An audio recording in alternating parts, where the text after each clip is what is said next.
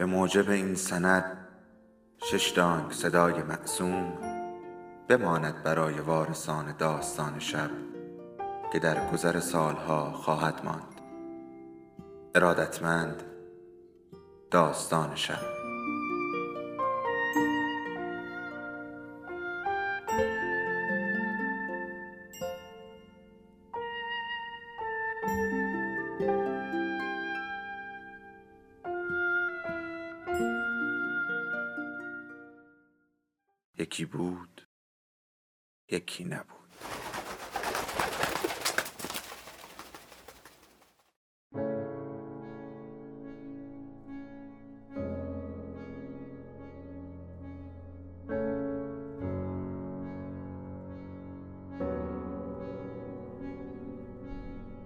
سفر به انتهای شب.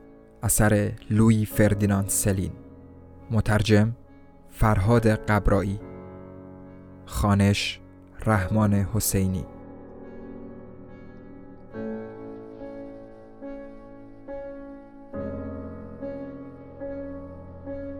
قسمت بیستم.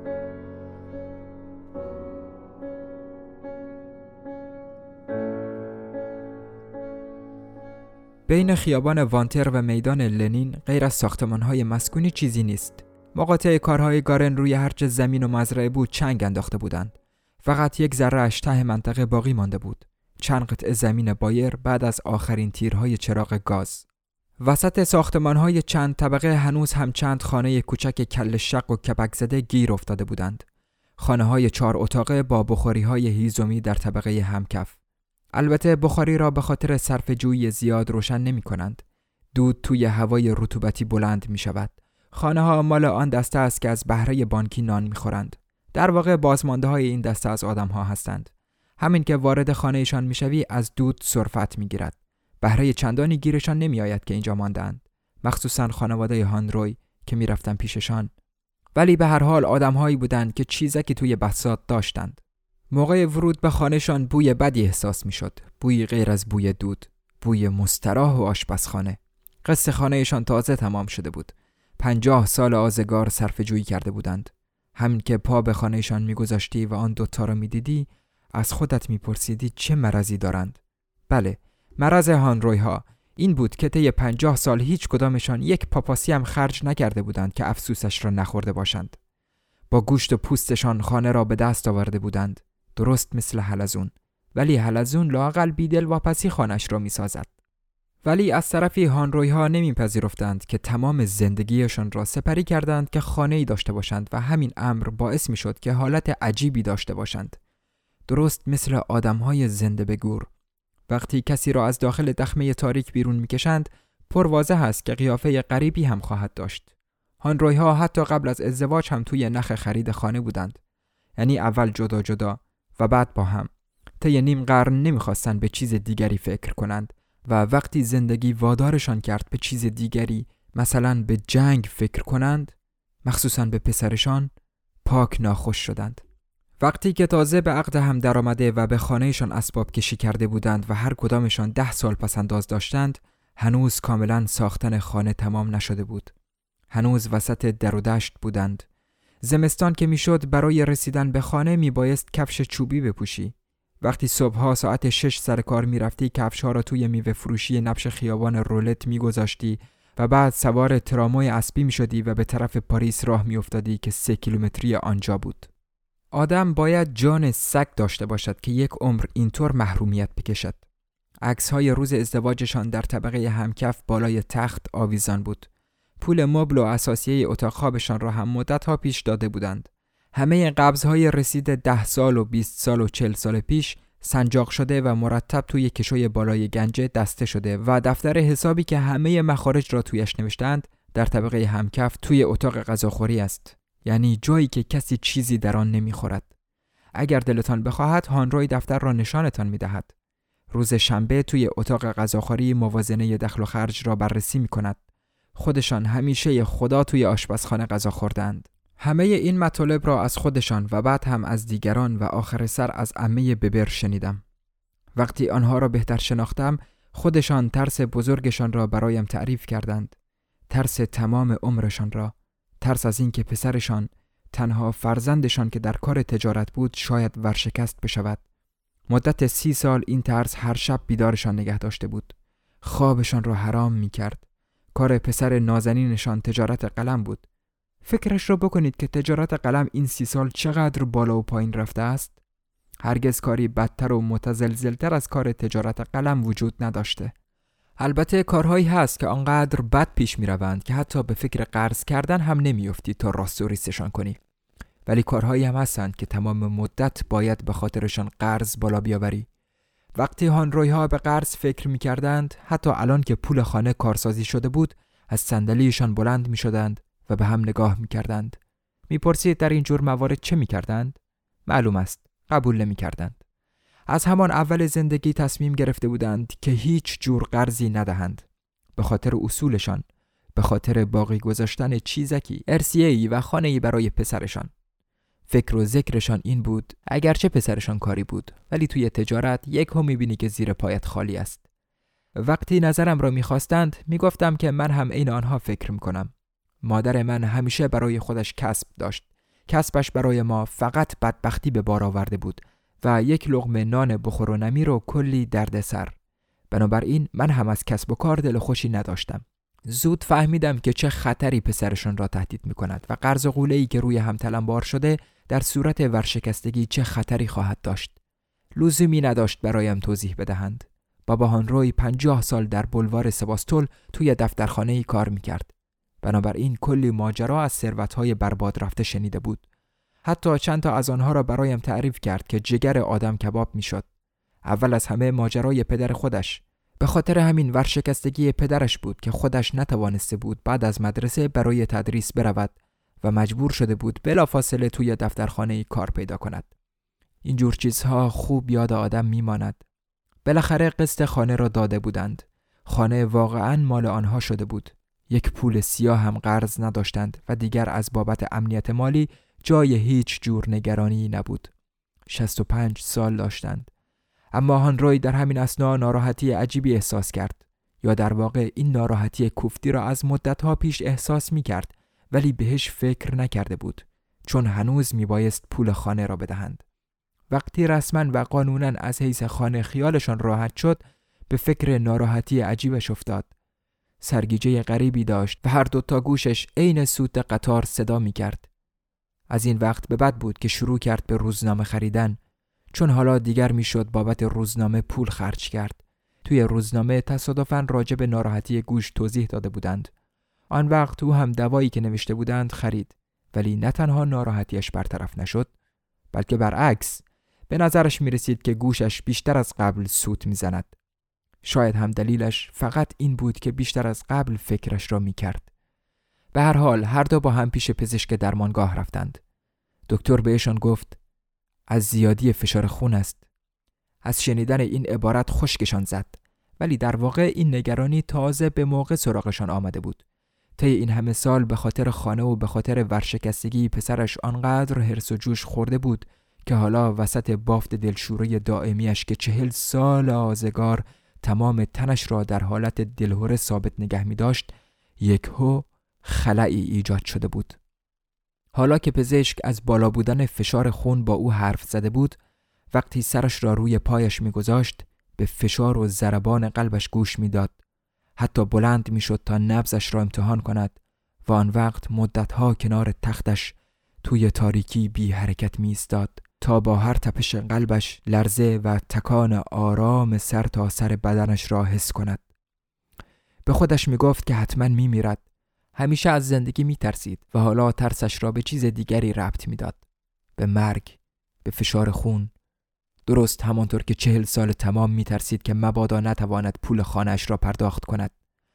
همیشه به اندازه حالا ناراضی بود ولی در عین حال لازم بود که خیلی زود دلیل معتبر دیگری برای نارضایتیش پیدا کند. آنقدر هم که از ظاهر امر برمی آید کار ساده ای نیست. مسئله فقط سر این نیست که به خودت بگویی من آدم بدبختی هستم. باید به خودت ثابت کنی به خودت بقبولانی هانروی چیزی غیر از این نمی‌خواست که بتواند برای ترسش انگیزه محکم و مستدلی بتراشد. بنا به گفته دکتر فشارش 22 بود. 22 خودش کلی است. دکتر راه مرگ را پیش پایش گذاشته بود. آن پسر قلم فروششان را که معرف حضورتان هست تقریبا هرگز نمی‌دیدند. یکی دو بار در روزهای سال نو دیدنشان میآمد. فقط همین. واقعیت این بود که پسره می توانست با خیال راحت دیدنشان بیاید ولی بابا و مامان دیگر چیزی برای قرض نداشتند بنابراین پسر هم سال تا سال پیدایش نمی‌شد. شناختن خانم هانروی وقت بیشتری گرفت به هیچ رقم دلشوره مبتلا نبود حتی دلشوره مرگ خودش که اصلا تصورش را هم نمی کرد. فقط از دست پیری می نالید.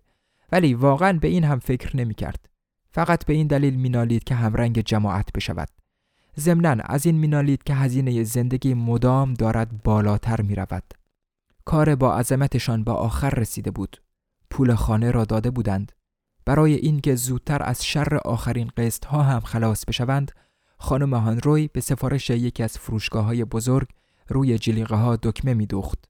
باور کردنی نیست که در مقابل پنج فرانک چند تا دکمه باید دوخت. و برای تحویل کارش با اتوبوس همیشه بلیت درجه دو می خرید و حتی یک روز غروب سقلمه خورده بود. یک زن خارجی بود. اولین و تنها زن خارجی که در تمام عمرش هدف فوش و ناسزا شده بود. زمانی دیوارهای خانهشان خشک بود. زمانی که اطرافشان هوا جریان داشت. ولی حالا که ساختمانهای بلند احاتش کرده بودند همه چیز خانه نمدار بود. حتی پرده ها هم کپک زده بودند. وقتی خانه مال آنها شد خانم هانروی ماها قیافه بشاش و تابناکی داشت درست مثل راهبهی بعد از اشاع ربانی. حتی به شوهرش پیشنهاد کرده بود ژول از امروز می‌تونیم روزنامه بخریم دیگه از عهدهش برمیاییم درست به همین صورت. به شوهرش فکر کرده بود. نگاهی به او انداخته بود. بعد نگاهی به اطراف خودش و بالاخره به فکر مادر شوهرش افتاده بود. بعد دوباره یکو همان قیافه عبوسش را پیدا کرد. درست همان قیافه ای که قبل از تمام شدن قسط خانه داشت. به این ترتیب بود که همه چیز با این فکر شروع شد. چون میبایست باز هم به خاطر مادر شوهرش صرف جویی کنند. به خاطر پیرزنی که هیچ کس نه توی خانه زیاد حرفش را می‌زد و نه بیرون از خانه. پیرزن ته باغ توی محوطه ای که جای جاروهای کهنه و مرغدانی های قرازه و همه سایه های ساختمان های همسایه بود زندگی می کرد. توی آلونک خانه داشت که تقریبا ازش بیرون نمی آمد.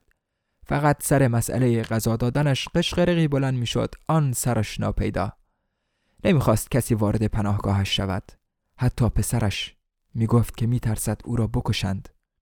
وقتی عروسش به فکر پسنداز مجدد افتاد اول یکی دو کلمه با شوهرش رد و بدل کرد که ببینند آیا مثلا می شود پیرزن را پیش خواهرهای سنونسان بگذارند یا نه. اینها راهبه هایی بودند که در دایرهشان از پیرزنهای از کار افتاده پرستاری می کردند. پسرش نگفت آره و نگفت نه. به چیز دیگری فکر می کرد به این صداها که دست از سرش بر نمی داشتند از زور فکر کردن به این موضوع و گوش دادن به این صداها به خودش می گفت که این صداهای دیوانه کننده نخواهند گذاشت شبها بخوابد در واقع هم به جای خوابیدن به این صداها و سودها و تبلها و خرخرها گوش می‌داد شکنجه تازهش این بود تمام روز و شب فکر و ذکرش شده بود همین درون سرش هر جور صدایی را با خودش حمل می کرد. البته کم کم بعد از گذشت چند ماه استرابش کهنه شد و آنقدرها از آن باقی نماند که تمام وقتش را بگیرد. آن وقت دوباره بازنش به بازار سنتوان می رفت. گفته می‌شد که سنتوان با صرف ترین بازار آن حدود است. صبح زود راه می افتادند و تمام روز طولش می‌دادند چون میبایست تمام مدت جمع و تفریق کنند. روی قیمت اجناس مختلف با هم تبادل نظر کنند و حساب کنند که مثلا اگر فلان را جای بهمان بخرند چقدر به صرفشان خواهد بود. حدود ساعت یازده شب توی خانه ترس کشته شدن به جانشان میافتاد. البته این ترس برایشان تازگی نداشت زن ترسوتر از شوهره بود. شوهره بیشتر به صداهای گوشش فکر می کرد ساعتهایی که خیابان کاملا خلوت می شد با ناامیدی تمام متوجه می شد که صداها دوباره سراغش می آیند. برای اینکه خودش را حسابی نگران کند با صدای بلند می گفت با این اوضاع دیگه هرگز خوابم نخواهد برد. ابدا نمی‌تونی بفهمی چی می‌کشم. ولی زنش نه هرگز سعی کرده بود منظورش را بفهمد و نه هرگز می توانست تصور کند که چرا وزوز گوشش این همه آزارش می دهد. از شوهرش می‌پرسید صدایم را که میشنوی نه؟ شوهرش جواب می‌داد بله. خب پس چیزیت نیست. بهتره به فکر مادرت باشه که خیلی برامون خرج برمیداره و هزینه زندگی هم هر روز داره بالاتر میره. آلونکش واقعا بد جوری بو گرفته. پیش خدمتی که هفته ای سه ساعت برای شستشو می آمد تنها کسی بود که طی سالیان سال به خانهشان قدم میگذاشت. به خانم هاندروی کمک می کرد که تختش را مرتب کند و هر ده سال یک بار به کمک هم تشک را برمیگرداندند. برای اینکه پیش خدمت حتما حرفش را پیش در و همسایه تکرار کند خانم هانروی با صدای بلند اعلام می کرد ما توی خونه پول نداریم مقصودش این بود که به دوستها و آدمکشها حالی کند که آنجا خبری نیست قبل از رفتن به اتاق خواب هر دویشان با دقت فراوان تمام در و پنجره ها را می بستند و یکی کار دیگری را وارسی می کرد و نگاهی به آلونک می انداختند تا ببینند چراغ مادر روشن است یا نه. اما چه روغنی می سوزند چراغش هرگز خاموش نمی شد پیرزن هم از آدم ها می ترسید و هم در این حال از بچه هایش از بیست سال پیش که آنجا زندگی می کرد هرگز پنجره هایش را وا نکرده بود. نه زمستان نه تابستان. هرگز همچراغش را خاموش نکرده بود. پسرش پولهای مادر را برایش نگه می داشت همان بهره جزئیش را. به دقت از آن نگهداری می کرد غذایش را جلوی درش می گذاشتند و پولش را نگه می داشتند این به آن در. ولی مادر سر این نظم و ترتیب قشقرقی راه میانداخت و نه فقط راجع به این یکی بلکه درباره هر چیز دیگری. از درگاه آلونکش هر کسی را که به مقرش نزدیک می‌شد به باد فحش می‌گرفت. عروسش سعی می‌کرد او را سر عقل بیاورد. تقصیر من نیست که شما دارید پیر میشید مادر بزرگ. شما هم مثل همه پیرا دردای خودتونو دارید. پیر خودتی سلیته پدر سوخته. بالاخره با همین دروغای شاخترت منو روونه اون دنیا می‌کنی. ننهان روی با کل شقی تمام سن و سالش را انکار می‌کرد. از در کلبش با لجاجت در مقابل حجوم تمامی دنیا می جنگید. از تماس با آدمها و سرنوشتها و تسلیمهای دنیای بیرون مثل دروغ کثیفی روگردان بود. ابدا نمی‌خواست از این همه چیزی به گوشش برسد. نعر زنان می‌گفت همه این حرفا جنگولک بازیه همش از توی لنگ خودت درآوردی با کل شقی جلوی هر چیزی که بیرون از سرپناهش اتفاق میافتاد قد علم می‌کرد یقین داشت که اگر در آلونکش را باز کنند تمام نیروهای دشمن درونش حمله ور می‌شوند و بعد هم او را تصرف می کنند و آن وقت دیگر به آخر خط خواهد رسید. فریاد زنان می گفت چقدر مردم امروز چاله چوله باز شدند. دور تا دور سرشون چشم دارن و تا سوراخ کونشون دهن. همه این دهنا فقط و فقط دروغ سر هم می‌کنن. همه فقط همینو بلدند. زبان تند و تیزی داشت. وقتی جوان بود با مادرش در بازار تامپل کهنه فروشی می‌کرد و این طرز و این طرز حرف زدنش را آنجا یاد گرفته بود. متعلق به زمانی بود که جوانهاشان هرگز یاد نگرفته بودند که وقت پیری باید طور دیگری حرف زد. سر عروسش فریاد می‌زد و می‌گفت اگه پولمو بهم ندی میرم کار می‌کنم. شنیدی چی گفتم؟ تراره. می‌خوام کار کنم. ولی دیگه از سن و سالتون گذشته مادر بزرگ. که از سن و سالم گذشته جرأت داری بیا تو تا نشونت بدم. نشونت میدم که از سن و سالم گذشته یا نه. آن وقت میگذاشتند باز هم توی کلبش تنها بماند. به حال می‌خواستند به هر مصیبتی که هست پیرزنه را نشانم بدهند. برای همین فرستاده بودند دنبالم و برای اینکه ما را به حضور بپذیرد میبایست کلی بامبول سوار کنیم و بعد هم راستش نمیفهمیدم که از من چه انتظاری دارند. تقصیر سرایدارمان امه ببر بود که مدام بهشان گفته بود من دکتر مهربانی هستم و می‌شود با من کنار آمد و غیره. می‌خواستند ببینند که آیا می‌توانم فقط با دوا پیرزنه را ساکت کنم یا نه. ولی هر چیزی که علاوه بر این می‌خواستند مخصوصا عروسه در واقع این بود که برای همیشه جایی حبسش کنم. وقتی نیم ساعتی به درش کوبیدیم بالاخره یکهو در را باز کرد و من روبروی خودم دیدمش. چشمهایش نم گل رنگی داشت ولی نگاه شوخ و شنگش بالای گونه های آویزان و خاکستریش میرقصید. نگاهی که توجهت را جلب می کرد و باعث می شد بقیه صورتش را نادیده بگیری و به خاطر لذت ملایمی که بی اراده به تو می بخشید سعی می کردی دوران جوانیش را مجسم کنی. این نگاه شنگول به تمام دوروبرش جان می‌داد. شادی و شور و حرارت جوانانه ای داشت. از آن نگاه های که دیگر دور برمان دیده نمی‌شد. صدایش که وقتی ناسزا می گفت نخراشیده بود وقتی که می‌خواست مثل همه حرف بزند صدای دلنشینی می‌شد و آن وقت کلمات و جملاتش را به جست و خیز در می آورد بالا و پایین می برد عین مردم قدیم ندیم ها که هر کسی را که حکایت کردن و آواز خواندن بلد نبود آدم جفنگ و چلقوز و دبنگی می دانستند و همه می توانستند با صداشان و با همه چیزهای دم دستشان چنین کارهایی بکنند. عمر مثل درخت کهنسالی او را از زیر شاخ و برگ تر و تازهی پوشانده بود. پیرزن شاد و شنگول بود. قرقرو و کنس ولی شاد و سرزنده. این بیچیزی که بیش از بیست سال با آن سر کرده بود ابدا روی روحش اثر نگذاشته بود. برعکس علیه دنیای خارج بود که علم دفاع را راست کرده بود. انگار که سرما و ترس و حتی مرگ هم از بیرون می آمد. نه از درون. به نظر نمی رسید که از درونش ترسی داشته باشد. به درونش مثل چیز مستحکم و کاملا روشن ایمان داشت. مرا باش که این همه دنبال درون خودم آوارگی کشیده بودم و تمام دنیا را زیر پا گذاشته بودم.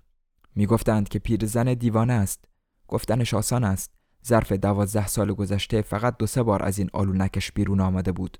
فقط همین. شاید برای خودش دلایلی داشت. نمی‌خواست چیزی را از دست بدهد. ولی نمی‌خواست حتی با ما که بالاخره از زندگی چیزکی دستگیرمان شده بود چیزی در بین بگذارد. عروسش دوباره به موضوع حبس کردن پیرزن برگشت. فکر نمی کنید دیوونه باشه دکتر؟ دیگه راهی برای بیرون آوردنش نیست. بالاخره گهگاهی بیرون اومدن براش خوبه. بله مادر بزرگ براتون خوبه. نگو نه برات خوبه باور کن. پیرزن وقتی این کلمات را شنید با کل شقی و عصبانیت سر تکان داد. دلش نمی‌خواد ازش پرستاری کنیم. همین گوشه گند و کسافتش رو ترجیح میده. آلونکش سرده و نمیشه آتیش روشن کرد. آخه اینجا که جای زندگی نیست بابا. مگه نه دکتر؟ درست نمیگم؟ من خودم را به نفهمی زدم. هانروی کنار بخاریش مانده بود. ترجیح می‌داد نداند که زنش مادرش و من چه کلکی داریم سوار می‌کنیم. پیرزن دوباره از کوره در رفت. پولامو پس بدید تا از اینجا برم. من به قدر کافی پول دارم که محتاج کسی نباشم. میرم جایی که دیگه خبرم رو هم نشنوید. مرگ یه بار شیون یه بار. محتاج کسی نباشید؟ ولی مادر بزرگ امکان نداره بتونید با سالی هزار فرانک زندگی کنید. ای بابا! از دفعه پیش که بیرون اومدید تا حالا هزینه زندگی خیلی بالا رفته. دکتر بهتر نیست همونطور که بهش گفتیم بره و پیش خواهرها زندگی کنه. خواهرها خوب ازش مراقبت می‌کنند. خیلی مهربونند. ولی پیرزن از تصور رفتن به پیش خواهرها اقش می گرفت. فورا گفت برم پیش خواهرها؟ پیش خواهرها؟ من تا حالا پیششون نرفتم. حالا که کارمون به اینجا رسیده چرا نرم پیش کشیش؟ ها؟ اگه حرفت درست باشه که من پول کافی ندارم پس میرم کار کنم. کار کنید؟ آخه مادر بزرگ کجا؟ آخ دکتر میشنوید چی میگه؟ کار کنم؟ اونم با این سن و سالش چیزی نمونده هشتاد سالش تموم شه. واقعا عقلش پار سنگ برمیداره دکتر. آخه کجا ممکنه کاری بهش بدن؟ مادر بزرگ شما دیوونه اید دیوونه؟ جفنگ نگو من دیوونم؟ ابدا. خودتو حتما یه جای کارت عیب داره. پتیاره کسافت میشنوید دکتر؟ لیچار بارم می‌کنه. فوشم میده. آخه چطور میشه اینجا نگهش داشت؟ آن وقت پیرزن به طرف من سر برگرداند. به طرف من. خطر تازه. این یارو از کجا می‌دونه که من دیوونم؟ مگه توی کلمه؟ یا توی کله تو؟ حتما باید اینجا باشه که بفهمه. بزنید به چاک جفتتون. برید بیرون از خونه من. اینقدر که شما سر به سرم می‌ذارید از زمستون شیش ماه هم بدترید. برید دیدن پسر من به جای اینکه اینجا وسط علفا وایسیده آسمون ریسمون کنید. پسر بیچارم هیچی نشده دندون توی دهنش نیست. وقتی من ازش سرپرستی کردم چه دندونایی داشت؟ برید برید بیرون. هری گورتون رو گم کنید. در را محکم روی صورتمان بست. از پشت چراغش ما را که توی حیات دور می شدیم می پایید. وقتی حیات را پشت سر گذاشتیم و به قطر کافی دور شدیم شروع کرد به خندیدن. از خودش خوب دفاع کرده بود. وقتی از مأموریت ناخوشایندمان برمیگشتیم هانروی همانطور کنار بخاری ایستاده بود و پشت به ما داشت. ولی زنش باز هم سوال پیچم کرد. همه سوالهایش روی همان یک موضوع دور می‌زد. عروسه کله کوچولو و سیاه و سفتی داشت. وقتی حرف می‌زد آرنج هایش را به کمرش میچسباند. هیچ جور حرکتی به دستهایش نمی‌داد. اصرار داشت که این معاینه پزشکی به هدر نرود و باید فایده ای داشته باشد. هزینه زندگی روز به روز بالاتر می‌رفت. بهره پول مادر شوهرش دیگر به پای خرجهایش نمی رسید. در هر صورت خودشان هم داشتند پیر می شدند. دیگر نمی توانستند مثل گذشته از این بترسند که پیرزن بدون مراقبت کافی چانه بیاندازد یا مثلا خانه را به آتش بکشد وسط ککها و کسافتش بمیرد به جای اینکه به آسایشگاه آبرومندی برود که ازش پرستاری می کنند. چون به نظر می رسید که من با آنها هم عقیدم هر دویشان مهربانتر شدند. قول دادند که بین در و همسایه برایم تبلیغ کنند. به این شرط که من هم کمکشان کنم زیر بالشان را بگیرم. شر پیرزنه را از سرشان کوتاه کنم. خود او هم با این وضعیتی که برای خودش درست کرده حتما آدم بدبختی است. شوهرش که تازه چشمهایش وامی شد یکو گفت حتی می‌تونیم کلبش رو اجاره بدیم. در حضور من نمی بایست از این موضوع حرفی بزند. بند را آب داده بود. زنش در زیر میز پایش را لگت زد. شوهره نمی‌فهمید چرا. در همین حال که با هم کلنجار می‌رفتند من پیش خودم یک اسکناس هزار فرانگی را مجسم می کردم که فقط با امضاع گواهی دیوانگی گیرم می آمد. به نظر می رسد که دلشان برای این گواهی لک زده. امه ببر حتما راجع به من با آنها حرف زده بود و می‌دانست که توی تمام رانسی دکتری نیست که مثل من یک لاغبا باشد.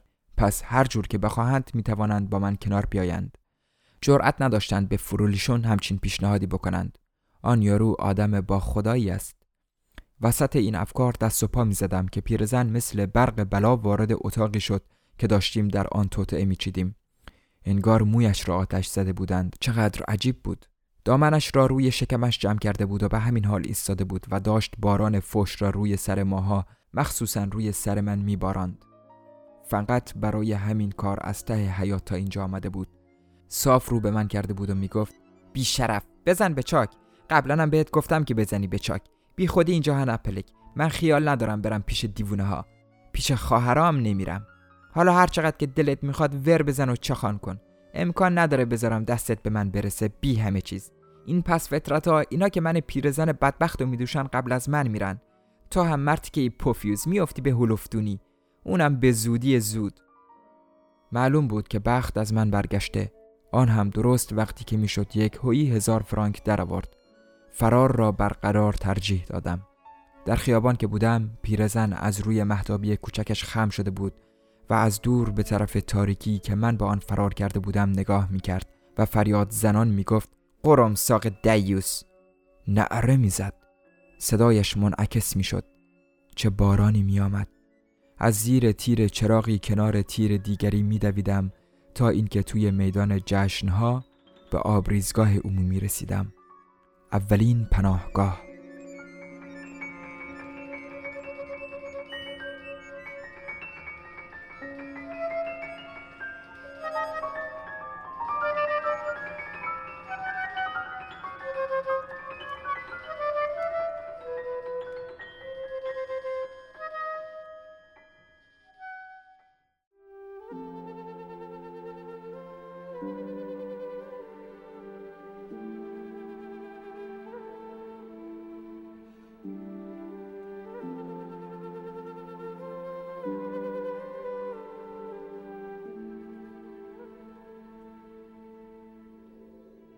داستان شب بهانه است. برای با هم بودن دور هم نشستن شنیده شدن.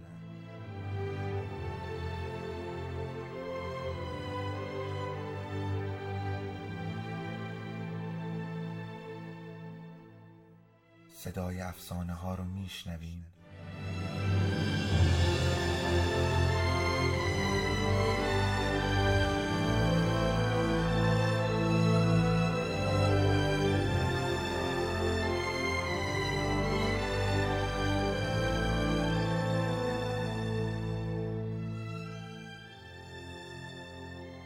ton mari.